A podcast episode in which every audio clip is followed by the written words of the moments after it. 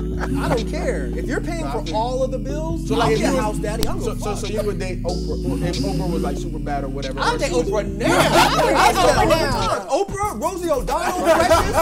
Hell So yeah. what if Oprah was like, well, you gotta pay all your own shit, Well, what shit do I have to pay for? Just You like my said you're- extracurriculars? like your bills and your extracurriculars? well, then what's the fucking point of me dating Oprah if I Right, gotta pay for all my exactly. bills? I'm Because that's just the point of us asking. dating Oprah is we- Right. we, want the perks. Now, Hey, is the mic still on?